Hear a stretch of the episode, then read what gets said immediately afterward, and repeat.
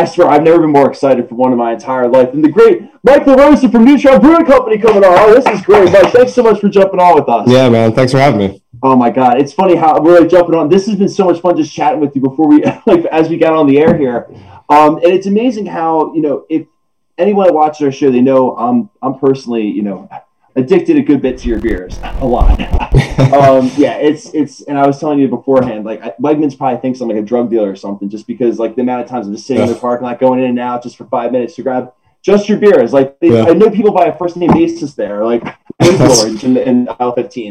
But no, this is so great. So we have a lot of athletes and coaches jump on our podcast, but this is the first time we have a brewmaster on. This is really cool stuff. Yeah, well, it's just my life. So to that point, let me ask you a generic question, though. What's it like just that your life is beer, right? Like tasting beer. I feel like everyone would generically say, like, oh, that must be so much fun. But, like, there's so much of how it goes behind that.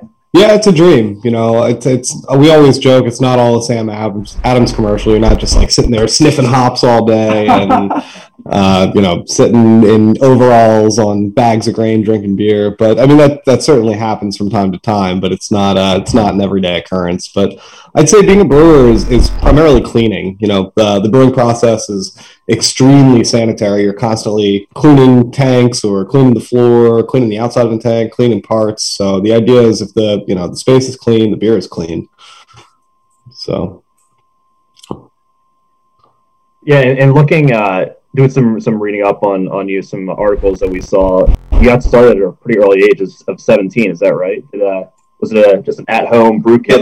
Yeah, so I started homebrewing with my dad when I was about 17. He was a homebrewer from way back, like before I was born. He was really into homebrewing, so we sort of bonded over it. I came to him, I was in high school, obviously. I was like, oh, you know, I'd like to get into beer, and beer wasn't very taboo in our house. Like, you know, we were allowed to have a beer at dinner, sort of things, or at big events, and.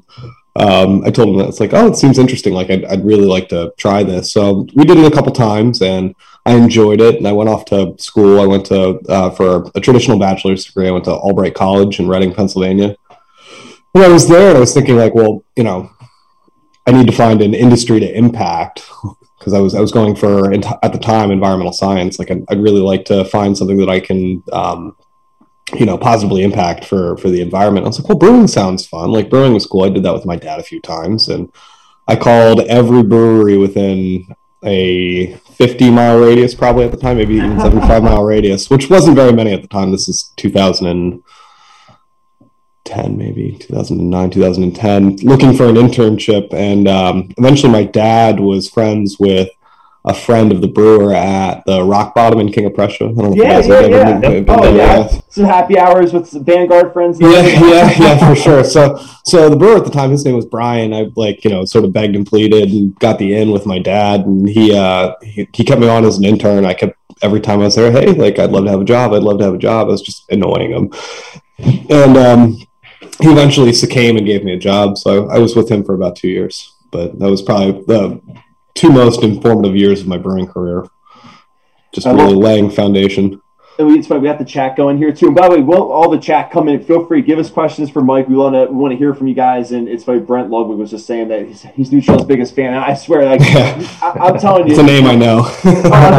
We got you got a whole following here now. It's funny too how you mentioned Albright. So ironically, this could not be like a smaller world. So both Zach and I, our girlfriends, both went to Albright. And I rocked it up before we, like, reached out to each other. Yeah. And they were a couple of years, I guess, behind. So we were trying to do the math in our head. So I don't think it would align, but because there was. What year did they graduate? So if we were high school '09, so it would have been, what, 13 for college, 14 for us, and they would have been 16? Yeah, Nina was 18. Okay. She played basketball there. Nina Mazzarelli. I don't know. That rings a bell. The names, I mean, it's a small enough school. It's small, right? The name rings a bell. It's great. Well, who's your girlfriend? Oh, Emily Hudson. So she played lacrosse at Auburn. Yeah, that name's familiar. She might have been an ambassador, if I remember correctly. I'll have to follow up and ask her on that one. Yeah. You should know that, Karen. Come on. I know. It's funny, too. So, and we're also from the same hometown, downtown Pennsylvania. Yeah. And it was crazy how that came to be. I couldn't believe it when you said we were emailing each other. And so I guess that kind of leads. And it's funny how you were talking about, I was reading how, so you started 17. and you work your way. So you're an unpaid intern at Rock Bottom. Mm-hmm. Ironically, like, no pun intended. You work your way up to assistant, like brewmaster, right? With it was Brian McConnell, I think, right? Who started Sterling Peg. Yep, that's correct. And they're oh my god, we love them too. I mean, his beer is fantastic. Oh, I know that way. They started, I think, what media now? There's the one in Westchester is one I always love going to. Yeah, they started the media. It has to be 6 years ago now, 5 or 6 years. Oh my god. But it's so cool. So I guess, like, how much did you learn from that process? And also, like, not to, like, and it's probably weird for you to, like, try to pat yourself on the back of this, but, like, I was blown away reading this. I was like, damn, he started, like, at the bottom, and you worked your way all the way to that point. Like, that's, like, you got, it takes guts, it takes grind, it takes effort, like, and it shows your beer now. Like, when I was, like, reading that, I'm like, no, this doesn't surprise me at all. Like, I mean, just, your work ethic's incredible. Yeah, it came from, you know, my father is an extremely hard worker, and I really think that I gained a lot of his work ethic. So college was tough, man, because, like, by the time that I was a sophomore, no, I guess I started my junior year, and I was professionally brewing, and I was like, well, do I really need to finish my college degree? And I did, but I was working over 40 hours a week between 3 jobs and going to school full time, just because I really wanted to be a brewer, and my parents really pushed me to finish my college education, and that work ethic sort of just went through into my career. I spent a few years with Rock Bottom, a few years between Saucony Creek and Kutztown, Manayunk, Pennsylvania. Yeah, okay. And then, I was going to say, I wrote them down. Like, they're all such great places. Like, man, oh my god, all the ones, and then there was Kane, I think, right? And yep. So Kane was, like, the next big break in my career. You know, after getting into the industry, I'd say I was the head brewer at Kane. I think it was 2014 or 2015, and I worked with them during a really instrumental growth period for them, and we were brewing our asses off, just, you know, making head high and overhead their 2 IPAs, and he was riding high on the gold medal win from A Night to End All Dawn to GABF, and we were working on our dark beer program, and we formulated the recipe Sunday Brunch, which was a spoof off of Morning Bell, which was a previous beer for them. And that took off, and all those things were going well. And then I got approached by Gene from Tired Hands, and he sort of headhunted me. I just happened to be in the cafe one day, and he, like, pulled me aside, and because we knew each other, and he was like, "Hey, I'm building this project. Do you want to see it?" And I was like, "Yeah, sure. I'd love to go see it." And I'm like, inside my head, I'm freaking out. I'm like, "Oh my god, I'm going to see this space that he's building." And we're, like, walking through, and by the end of it, he pretty much had offered me the job to build and run the fermentarium. So did that for a few years, got the that off the ground, put in the canning line, put in a third space there to do more production. Was building a lab. At the time, he was building the general store, and all those things that eventually happened over the last 2 years, like St. Wonder's Cafe and the Beer Garden, were all things that we were talking about at that time. And I burnt out. I just did, like, I was 26 or 27, and I'd been working 80 hours a week, and I was just like, I just burnt out, and left Tired Hands and started my own consulting company. And that's how, go ahead. Oh, no, sorry. I was going to say, since that point, and that's kind of what spun you into, right, to New Trail. And I was going to ask you, how did that all come to be? Yeah, so they were one of my first consulting clients. We sort of just found each other very early into me starting that company. And they are fun guys to work with. You know, that was a very sentimental project. It was, like, the first project I completed with my consulting company, and we get to the end of it, and they didn't want me to go, and I wasn't sure that I was ready to leave yet. I wasn't sure I was ready to leave the project, and they offered me partnership to stay on board, so I did. That's unbelievable. And it's never, like, I was gonna say, so it's how did, I guess, like, all you guys come to be, like, so I guess obviously with the consulting, like, but was it like we work with other, like, how did those guys, I guess, separate themselves with, like, your other clients where, like, you wanted to just jump into this? How did they separate themselves? Mm-hmm. They're accomplished businessmen. So they started a nightclub chain in 2001. They didn't know it in 2001 that they were going to start a nightclub chain, but they had opened a nightclub in Williamsport called the Cell Block. It's a really cool old jail centered right in the downtown of Williamsport. It still functions today, and they redid the whole thing. They were having all these huge parties, and the business was going really well for them. So they're like, well, I guess we'll open another one. And then that went well. And they're like, well, I guess we'll open another one. So they, you know, did that a few times, and eventually they sold off their nightclubs and they owned a fine dining restaurant in Erie. They've owned a gastropub, a few gastropubs, and right now they operate 2 restaurants in downtown Williamsport, as well as they own a small real estate company with a few apartments, and then the brewery. So I was really excited by the idea to work with people that knew what they were doing, you know, that had business acumen, because I'd worked with some notable breweries and I know my stuff, but the business side of things I was sort of on the outs on. I just didn't have the experience that they had, so they've been able to kind of guide us and point us in the right direction, and point me in the right direction, and mentor me, you know. I got to get a little sidetracked here, hence the name of our show, Sidetracked. So when you were in college, like, were you showing up to parties with IPAs, double IPAs, and all this crap beer, while everyone else is drinking, Natty Light or Keystone?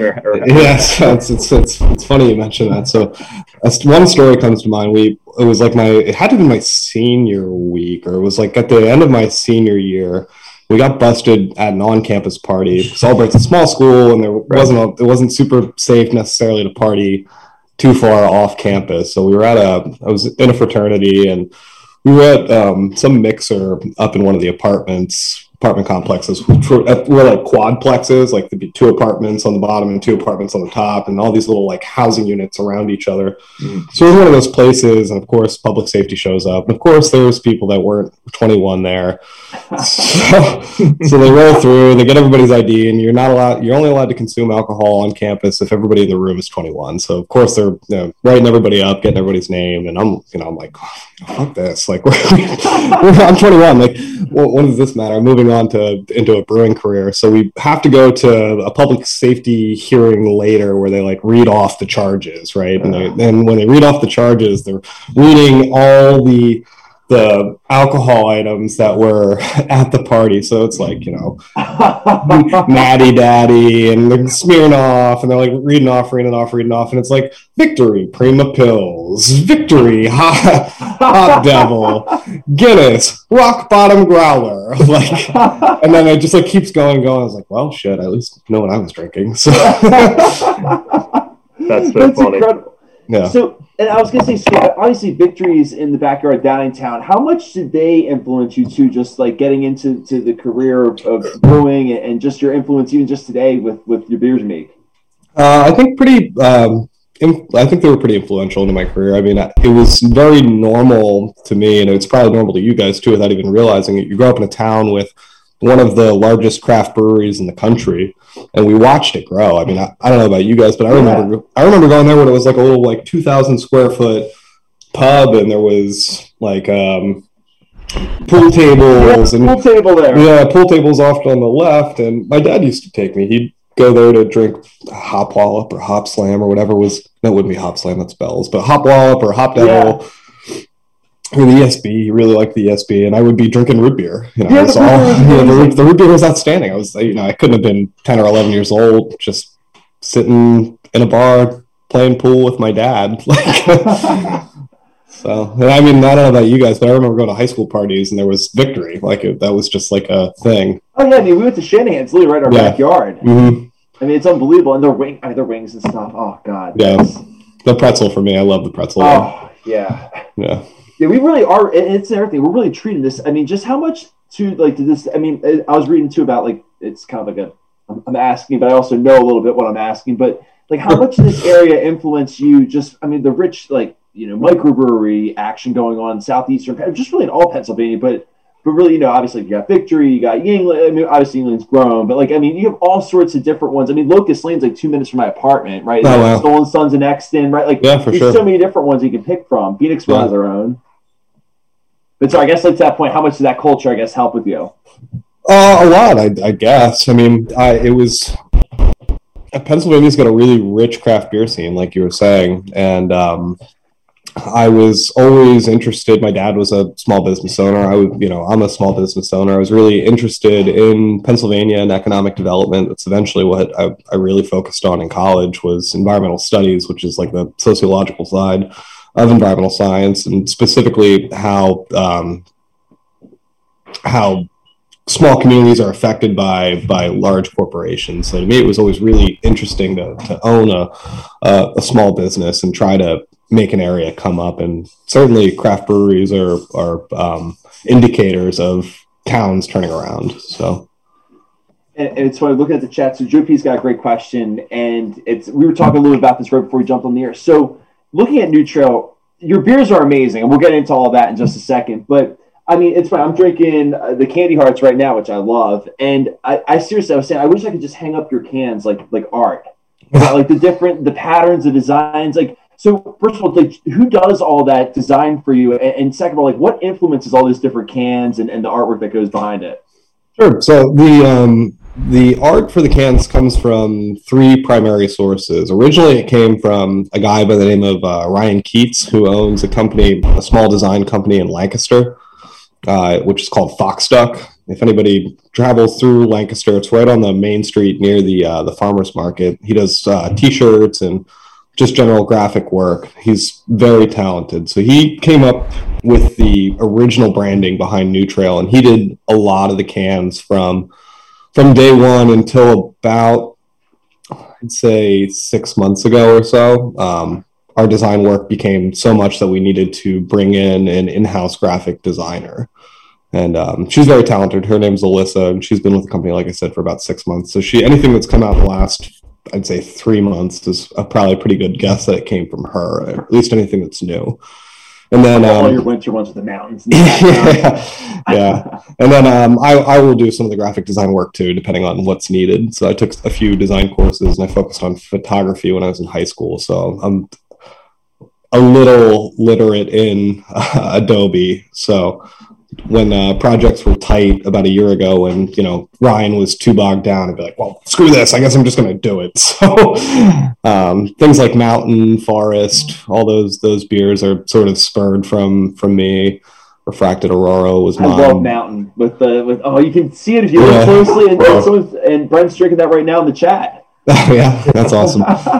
We're brewing Field, I believe, actually right now. I think at the brewery they're actually brewing Field just this very moment. So it's funny. So Whiteout, I think I just saw on social media, was released today too. How much fun was going into putting that beer together? It was awesome. So Whiteout, we released last year for the first time, and that was one of the first times we used a new hop, which at the time was called HBC 692. It was an experimental hop, and it just got named Talus about 6 months ago. They just unveiled that as like a primary hop for them. So we were super excited to use it.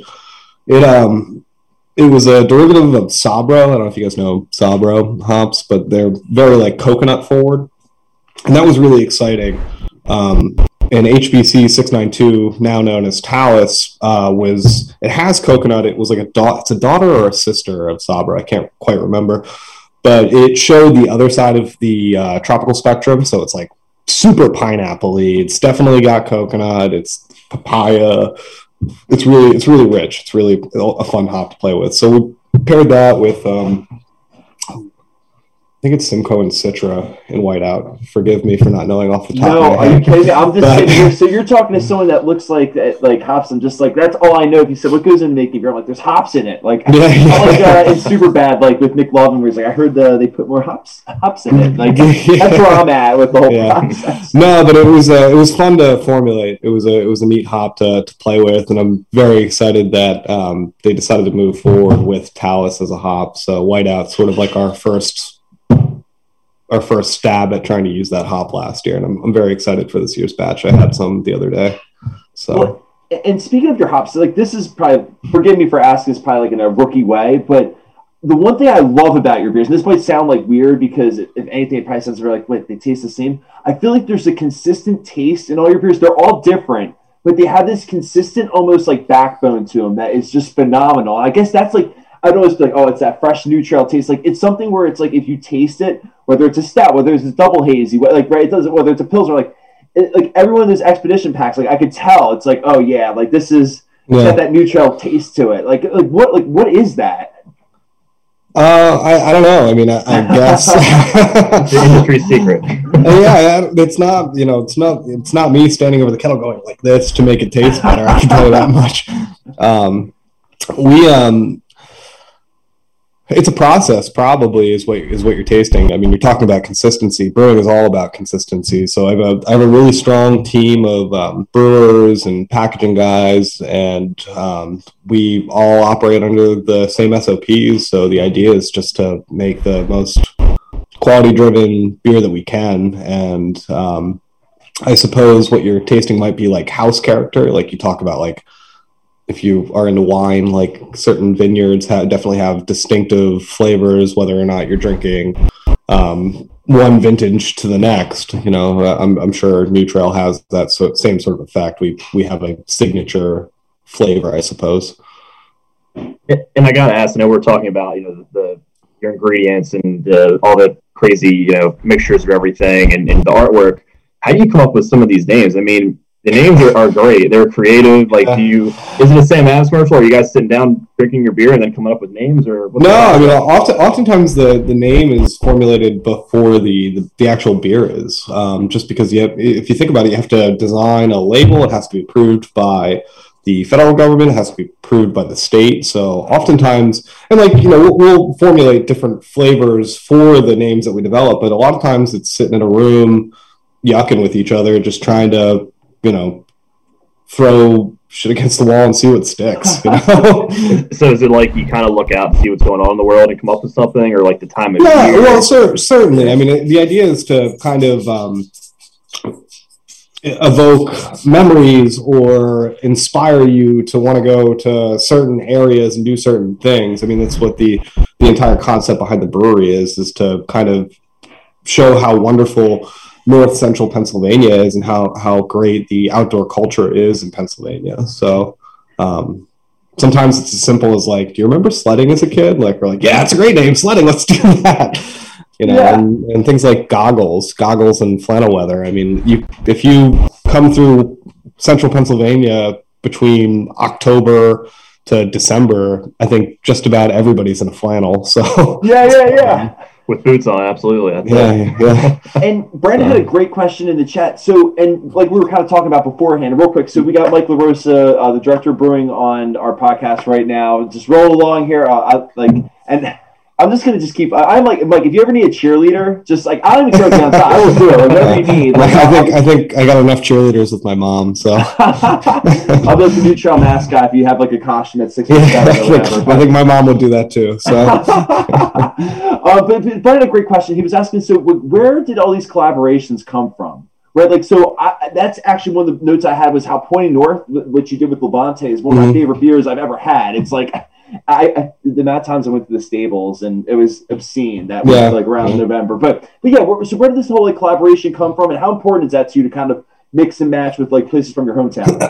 Yeah, so I mean, like, collaborations are cool for brewers. I mean, there's not a lot of formal education for brewers available. At least there wasn't when I started in the industry. There was a few schools and not too many programs. So a lot of what we did was, you know, you learn from a guy like I did, or you end up trying to beat your way into, you know, beat down the door to get into somewhere. And that guy might not know what he's doing, but you end up learning from him. But you can sort of stem your learning by talking to other brewers. You know, it's a competitive industry, but it's not overly competitive to the point that we don't all sort of see the rising tide sentiment. Like, I might as well try to help everybody out to create better beer. So I think that's where the base idea of collaborating amongst breweries are. And I'd say we sort of follow the same sort of sentiment. Like, we want to collaborate with, you know, my friends. I've been doing this now for 10 plus years. So I've made a lot of friends along the way. So it's nice to kind of have an excuse for them to swing through the brewery 3 hours into the middle of nowhere to come hang out with me for a day. But it's also about trying to explore new flavors, or spending time with each other to talk about new ideas, or, you know, we all read a lot of the same papers and posts and books as far as brewing is related. It's like, hey, did you read this? Like, have you tried it? What was your successes? What were your failures? You know. Yeah, that was going to be my next question, was the industry itself. And if it, A, is it competitive, which it is, obviously. There's microbreweries and craft breweries everywhere. So I guess my question would be, how do you like separate yourself in such a crowded environment? You know, obviously collaboration is great because, you know, everyone's going up together and all that. But at the end of the day, you still have to move forward yourself, right? I mean, ultimately, we still only make up, it's less than 20% of the market, you know, and as related to big beer. So helping each other come up is certainly the, you know, the sentiment that a lot of breweries take. And there's certainly a lot of larger breweries within Pennsylvania. I don't want to blow up their spots, but there's certainly a lot of larger breweries that I reach out to still for help, you know, and the owners are more than willing to, you know, give me an hour of their time just to be like, hey, like, I've never been here before. What do I do? Like, oh yeah, I think, you know, we did that. That was, you know, 15 years ago. Here, you should try this, this, and this. Oh, cool. Thanks, man. Like, that's great. There's like a gentleman's kind of, like culture in there, but like just everyone helping each other instead of competing against each other. Yeah. No, I mean, certainly there's definitely competition in business, but I'd say for the most part, people are pretty cool about it. And it's funny. So Zach, you're going to laugh when I ask this next question. So I was going to actually ask you about the Expedition Pack because I went twice to East Branch and got it. Then ran to Wegmans, got it when they had it there. Like, I love it. Morning Necessities, by the way. Like you're going to try. Like, it's insane. It's the best. It's like one of my, first of all, it's my favorite dark beer I've ever had. Yeah. Like, oh my God. It's to die for. Like, I might just drive up like 3 hours or whatever to Williamsport just to get them and bring them back. But it's funny. So, and I'll add in, because my question's more about the Expedition Pack, but sure. You'll get a kick out of this. So we play in like the Downingtown Recreational Softball League. Yeah. And we were cracking up. So East Branch was the brewery that won the league. And Zach actually filled in our team. That, remember that when you played for us? You and Nina played that day? It was like 100 degrees. Yeah. They were good. I don't know if you know, they talk about their softball program. No, I can't say they've talked to them about their softball program. You know, well, so we're saying we're going to start drinking New Trail beers before our games this year, and I think that's what's going to, you know, we're going to get there. You know, East Branch, I've said it a few times now, and I'll say it again. I think East Branch makes some of the best beer in the state. So I was super excited to work with those guys on Confluence. So I've known Sean, one of the owners there, for a number of years, and Kevin, the head brewer there, is super talented. I mean, he was brewing at Victory forever. So I'm always really excited to swing through there when I'm in Downingtown. That's so cool. I was gonna say, so to that point about the pack, like, what was it about, you know, Pizza Boy or Pizza Box and it's Pizza Boy, right? Yep. Yeah. Geez. All right. Pizza Box is always my place. See, I'm losing. I'm getting all excited I'm just thinking about them. That's all good. We rolled through a pack yesterday during Super Bowl Sunday, by the way, but, starting with the Morning Necessities. But I guess, was it really cool, too, just because they're all different types of beers? Like, how fun was it putting that together? And I'll add the staple of, I saw there's a sequel now. I'll touch on it a little bit. I'm pumped. I mean, the idea sort of came to us and stemmed from 2020, you know, 2020 sucked for everybody. And we're like, well, we missed out on so many like fun adventures and trips, and wouldn't it be fun to kind of produce all these collaborations and put them in one pack and throw it around through the entire state? And I think it was my business partner, Dave, that came up with the idea, and he brought it to me. I was like, yeah, that's a cool idea. And he's like, yeah, we should do it. I was like, okay, yeah, we'll do it. And then like, all of a sudden, like, I'm like, oh, like, we're moving forward with this. Okay. I guess so. Yeah. So we're shooting to do, one every month. I don't know if that's going to happen because it is quite a bear as I've gotten further and further into the project. It's just like herding cats, you know, it's like dealing with, you know, I'm through January and we're packaging February and I'm getting through label design on March and I'm reaching out to the April breweries and trying to work on who's in May. It's just it's juggling a lot of balls right now. So, I mean, the idea was to kind of focus on our friends and the styles of beer that they make very well, and that we, you know, would like to think that we make well too, and try to work on an idea together and try to get it into as many Pennsylvania's hands as possible. So, excuse me. I'm sorry. Now, just to add in there, you're just talking about your schedule being so busy. That's the one thing has blown my mind. Everyone, you usually feel like the talk is quality over quantity or quantity over quality. Like there's that back and forth. You mastered both. Like there's new beers coming out. It seems like every week, and you're just talking about how busy you are. But the taste is unbelievable. And if any, like obviously I can say it, but if anyone goes on Untappd, they see how great your beers are rating. It's unbelievable. Yeah, I mean we're really proud of our process. I'm really proud of my staff. I'm really proud of everybody that works for the company and works with us to create our dream. Yeah, I don't know. I'm a busy guy. I wear a lot of hats. You know, I was thinking about it today. It's like I was in the tasting room on Friday, and the mill broke on Sunday, and you know the packaging line needs help on Monday. And by the way, I've got like 7 meetings in between now and then, so just a lot going on.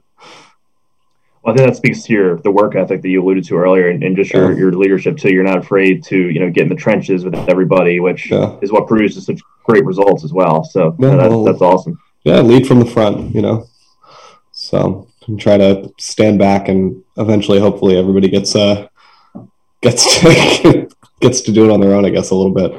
Yeah, it's fun. Just to add one more thing on your mind, then to that point. So the chat had a great point from Joe P. was saying, are you guys thinking of expanding? Outside of Williamsport, like opening another brewery, how like Victory did, obviously, in Kennett Square and Parks. Yeah, I mean, there's lots of pipe dreams, so I won't say anything specifically, but we've joked about a lot of things, so maybe someday. It's kind of the running joke. Maybe someday.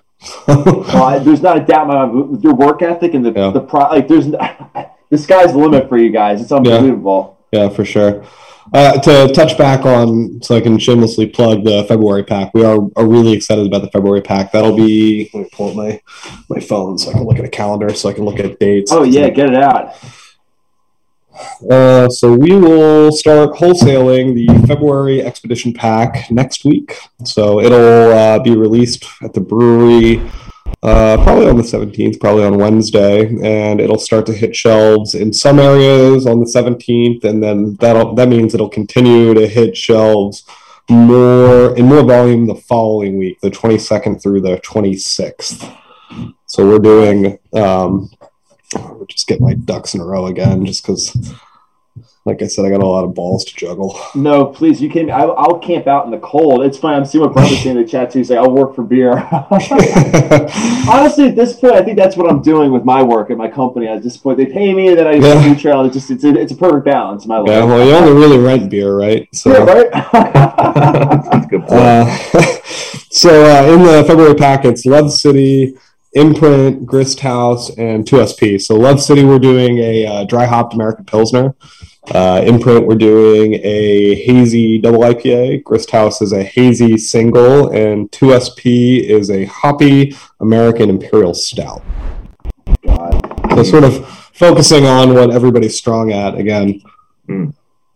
That's so cool too, like how you're working with their strong point. It's not you're just walking in and saying, "Oh, we're great, so we're going to do X, Y, and Z." Like it's all about collaboration, right? So it reminds me of the two musical artists who just put a beautiful song together. Right? Yeah.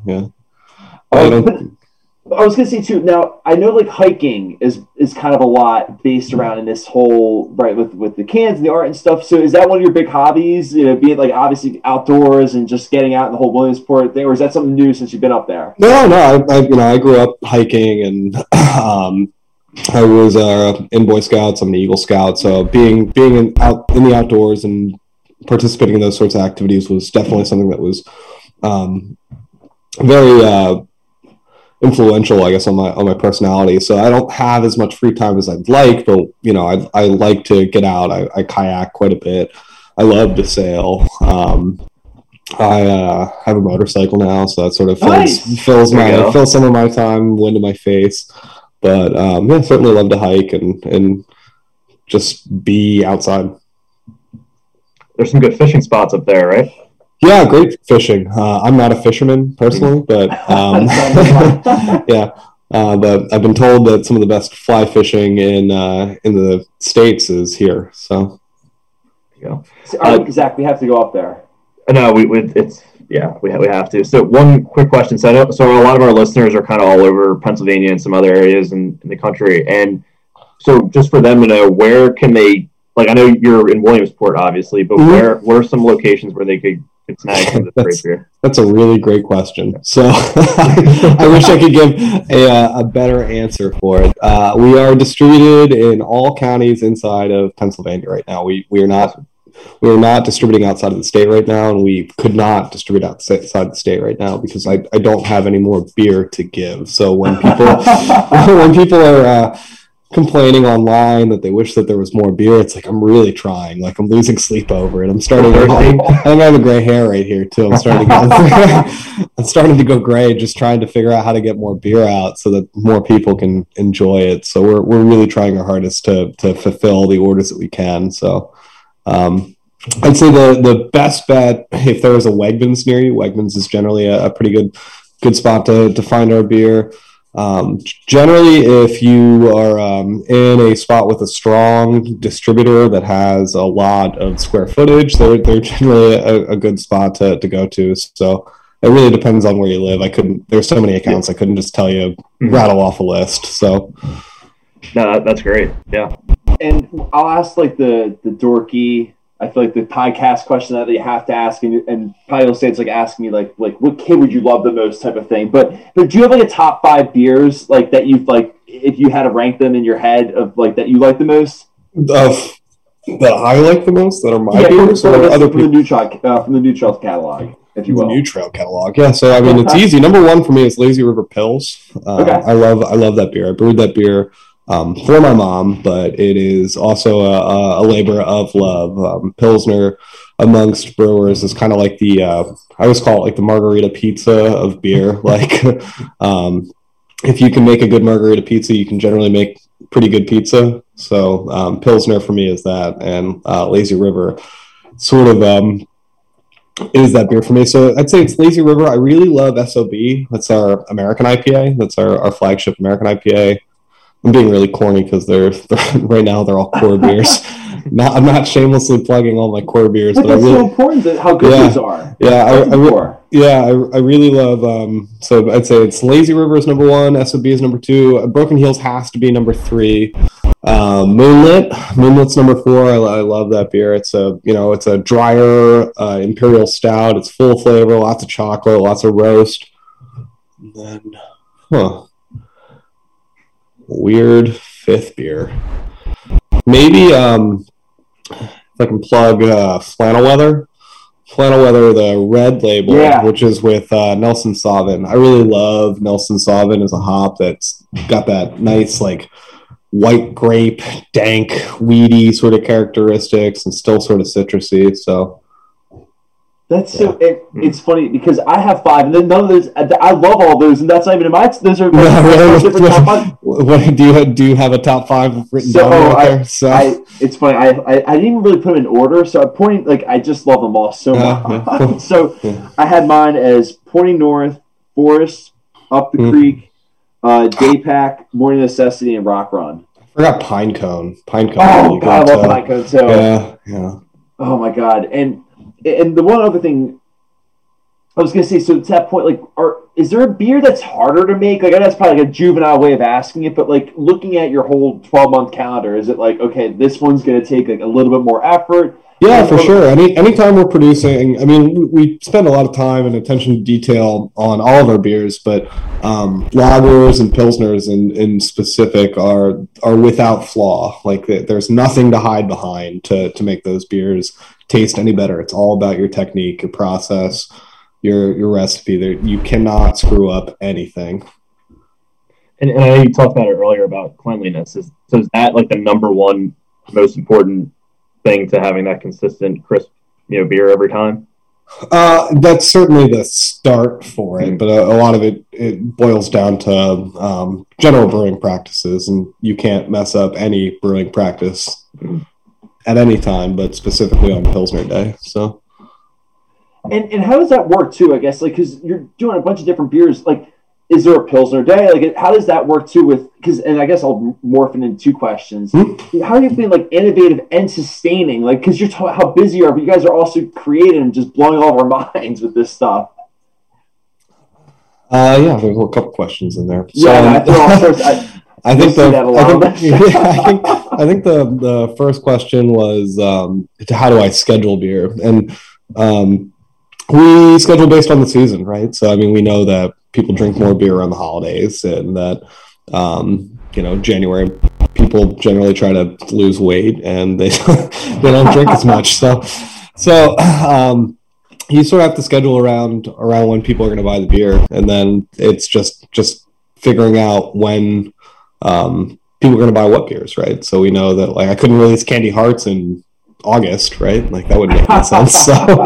So you release Candy Hearts around Valentine's Day, and then once you sort of build a base schedule, you can fill in and try to figure out what you can do to mess around and innovate. I guess that leads into your second question. So, like, we've been fortunate enough recently that some of our smaller tanks have been empty, so we've been able to work on newer milkshake concepts. That's where, like, Snickerdoodle and candy canes and gumdrops, and why am I blanking on the most recent ones? Tiramisu and chocolate covered strawberries. That all comes from being like, well, I got extra space, I might as well see if I can make something cool happen out of it. So that's great. And I got a novice brewing question for you. So roughly, sure. And this probably varies. So roughly, how long is the process from start to finish? Does it take to get? Grain to glass, from the time that we mash in or mill in to the time that you can consume it. It can be anywhere from 14 days to 30 to 45 days, really, depending on the style. So, like, an ale or an IPA is going to take 14 to 17 days, but a Pilsner or lager can take anywhere from 30 to 45 days. So, but as far as the actual creation of the liquid, the wort or the sugar water that gets fermented out and eventually becomes beer, it's about 6 to 8 hours. It's probably a stupid way of asking this, but, like, how many steps? I mean, there's, like, probably a million of them, but, like, generally, like, at a high level, like, how many steps are, like, maybe, like process, like parts in the process of the workflow of making beer are there? Oh, geez. Generally, I would say all vary and stuff from different. It depends on how. Yeah, it depends on your reaction. Really, is everything. Yeah. I mean, it could be as simple as three. You know, there's wort production, there's fermentation, and then there's packaging. Or you could look at wort production as a whole, and there's 8 major steps in that, and then fermentation has 6 major steps in that, and then packaging has 6 major steps in that. So it's as simple or as complicated as you want to make it. So. Well, it's funny too, because I saw a video on YouTube. I'm drawing a blank on the show, but before when I was putting my notes here for the show, I saw these guys tour the brew, and I was looking. I said to my roommates, I was like, I would rather tour that than Willy Wonka's chocolate factory. Like, whatever this guy's did, like, what's it been like just growing the brewery? And to that point, what's it like going there? So, like, we're obviously going to go, and we'll let you know when we come up. Yeah, for sure. Let me know. Oh, my God, absolutely. Like, Zach, we should do our fantasy draft up there. Oh, there you go. That'd be fun. We have to. And then we should do our show. That'd be really fun. Yeah, I'm happy to do another show. Oh, my God. That'd be awesome. We do one live at the brewery. But I guess to that point, like, do you mind just talking a little bit about the brewery and just, like, how what it's like up in Williamsport and just how it's growing and stuff? Yeah, sure. So Williamsport's like a small city in north central Pennsylvania. There's probably about 30,000 people here. We're situated in a valley. So if you're here in the morning, the fog sort of rolls through and down the river. It's really picturesque, and being here in the fall is really, really gorgeous with all the color changes. So it's a logging town originally. Williamsport's known as the, at one point, held the most millionaires per capita in the world. I believe that happened in the late 1800s because of the logging industry. So there's gorgeous Victorian homes just littered throughout the hillside around here, and because of that, there's all these really cool brick old warehouse buildings, sort of just that eventually became vacant up here, and the town sort of had a recession in the mid 1900s, 1940s, and sort of was trying to find a identity, and eventually in the late 90s, early 2000s, I guess, the oil and gas industry sort of fracking picked up here, which revitalized the town. And New Trail is sort of a product of that revitalization. People were interested in newer things, and we sort of adopted one of those old brick buildings that I was talking about was originally the Dodge Planing Company. Logs used to float down the river, and they would be planed. They would float off into a dike, and they'd get put into this building and planed down into pieces of wood. And so you come into the brewery, and it's old, rustic, industrial. A lot of the bricks, have imprints and stamps on them, so you can tell that the building itself is old. If you look up in the rafters, the beams are all sort of like wonky. Like it's seen some stuff. So we grew that from a small little brewery into a modest-sized brewery, I suppose. Does that answer your question?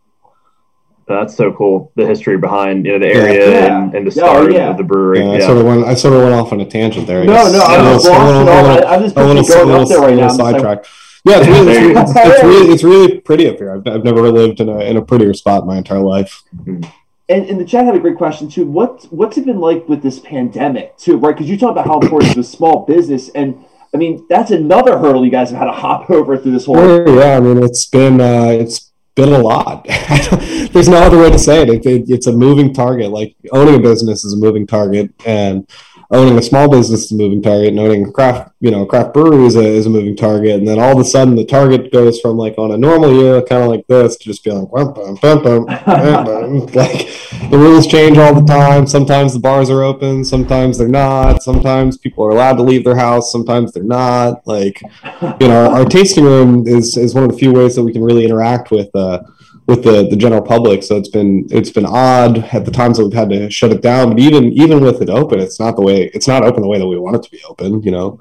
I don't feel entirely comfortable just walking around talking to strangers about how's your experience, what are you doing, how do you like the beer, like sitting down. Like oftentimes you could catch me before the pandemic just sitting with new people all the time, just trying to talk to them about what's going on and how they ended up there. So and it's funny because we're talking about the low point. How about the high point, the Lily World Series, right? Like, I'm sure that's been wild. What's that like when that weekend comes? I'm sure it's the business booming.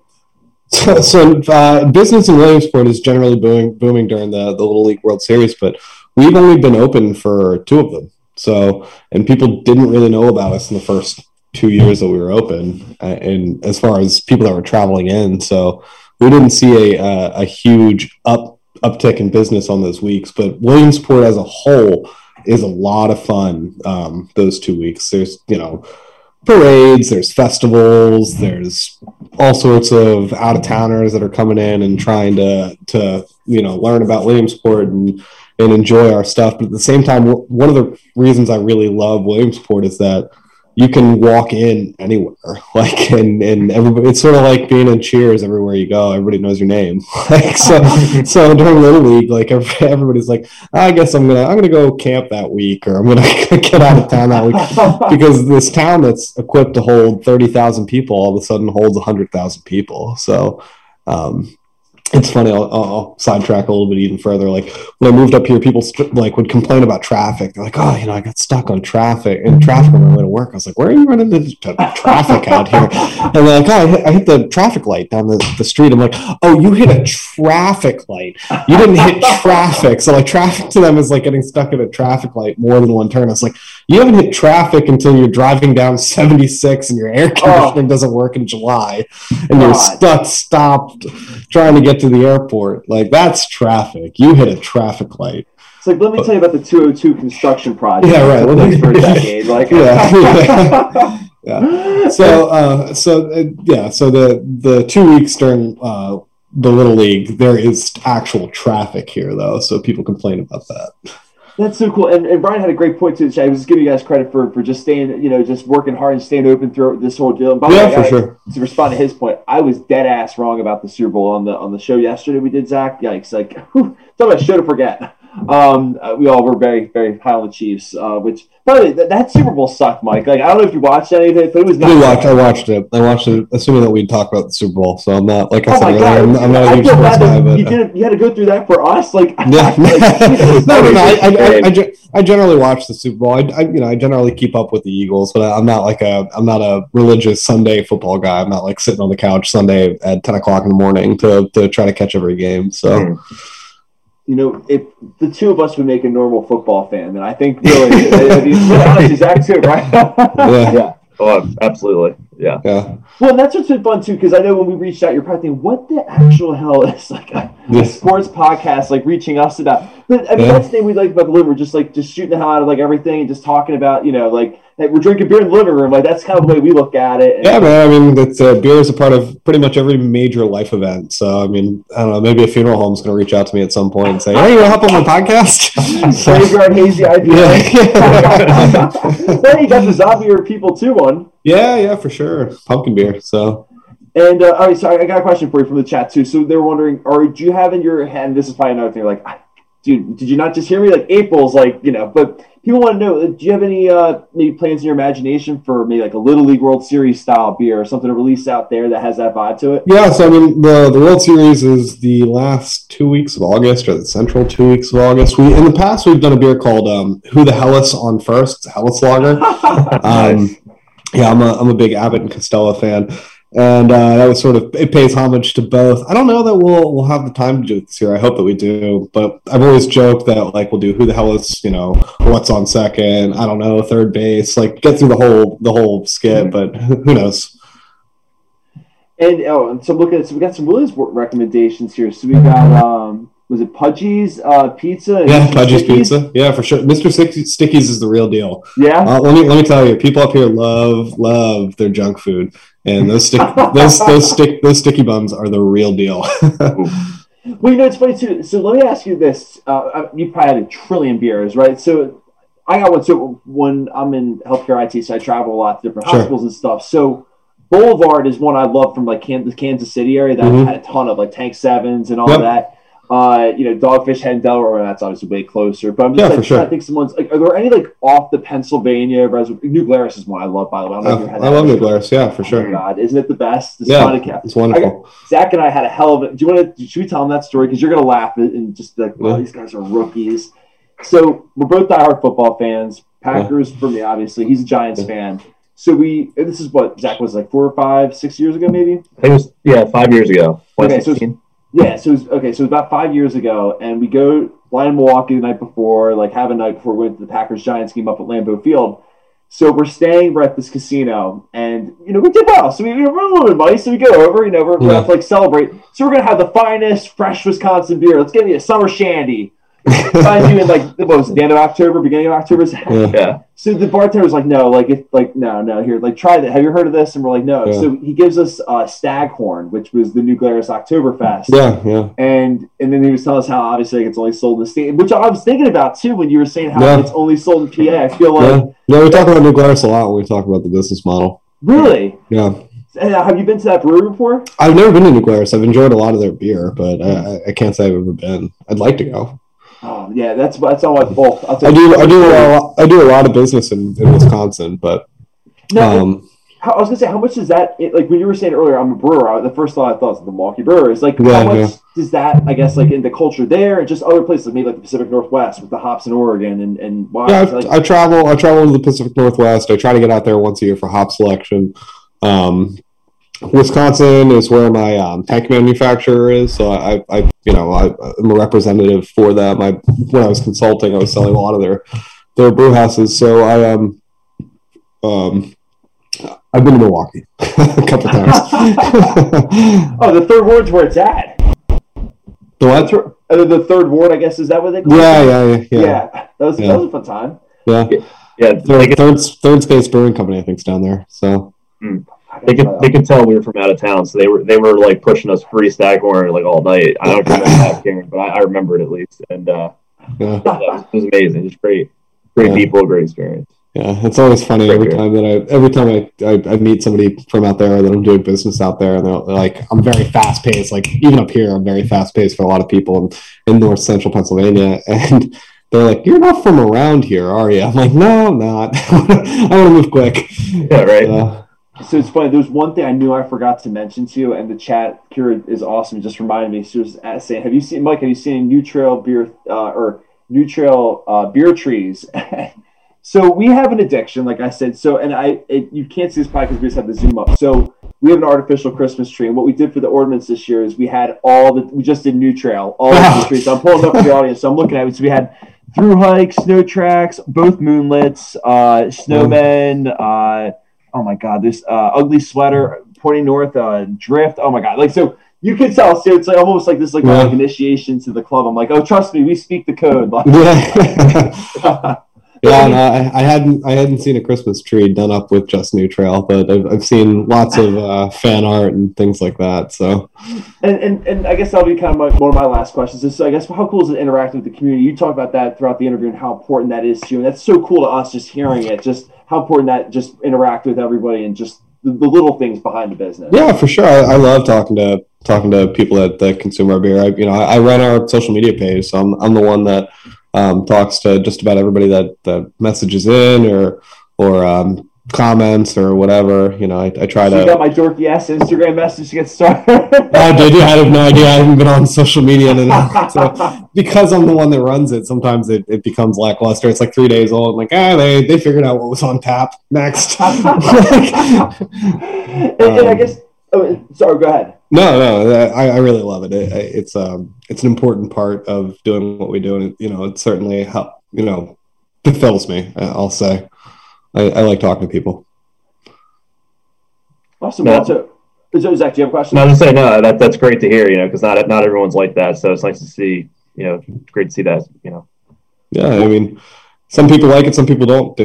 And for me, I'm not there to sit there and convince you that I make the best beer. I know that I make the beer that I want to make, and I'm always trying to make it better. So you like what you like, and you don't. But we don't always have to talk about beer. Yeah. And hey, your beer brings people together. So yeah, for sure, brings lots of people together. So yeah, got Zach on the. See, we need to get Zach more on the bus. See, I'll put you on the spot here, Zach. This is a challenge. I swear, like every show, I'm like sitting here like drinking. People probably think I'm an alcoholic. I'm like, oh, so I got this New Trail. It's really good. And so I got Zach to get Broken Heels, which you loved. Oh, Broken Heels is my favorite. Yeah, I love Broken Heels. Love it. Yeah, love it. I'm on the bus. Don't tell me I'm not on the bus. No, I'm not saying you're on the bus. I'm saying we need you more on the bus. I need you you don't have to be crazy like me. I'm obsessed. Don't be like me. That's the wrong thing. But we need to get more diversity here, getting some more. So actually to that point, what are some new ones you have on deck and like that you're looking for, kind of looking down the pike into spring? Sure. So, like I said earlier, I'm going to pull up my schedule just so I can speak a little bit more intelligently about this. But we're brewing Field today, so you'll see that out in early March. Expedition Pack is next week, like I was talking about. And then there is a number of St. Patrick's Day beers that we're working on. And they'll be out not next week, but the following week. Speaking of Kieran's heart right there. I know, I was about to say, like Kieran McCauley, that's like, it doesn't get more Irish than that, Mike. Believe it or not, I'm Irish too. Oh, let's go. I don't, it doesn't look it, but there's Flannel Weather Motu Lake coming out. There's lots of stuff coming out. But it's a new beer every week. So, and to that point, so make sure you check out New Trail. I'll pull up all the website and the social media stuff for you guys. So check out the website. You can check out all sorts of cool stuff. And social media, obviously, is where you guys have all sorts of cool stuff. Social media is actually a better way to interact with what's going on with us. I'd say our website is adequate at best. If you wanna see what's going on at the brewery at any given time, social media is the way to do it. And then if you're interested in purchasing any of the fabulous New Trail swag, you can always go to newtrailbrewingoutpost.com. These things just hit the shelves the other day. Oh, I like that. Shameless plug on that. So there you go. No, you can. It's that point. We said use some sidetrack stuff. But for sure. Or something like that. Yeah, I have to send you guys a care package as well. So. Oh my God, no! Are you kidding me? No, this you spending an hour of your time. First of all, it's funny you're talking about the community being nice, talking. I'm like, God, you spent an hour with us. Like, that's like a So it's funny every time I listen back to a podcast that I've done. I'm like, I can't believe people want to listen to me talk. Like, I sound like that. Like, no, I can't be right. That's why I don't even listen to our shows that's what I do every time for myself. Yeah. I basically that's the glue of that. So. Yeah.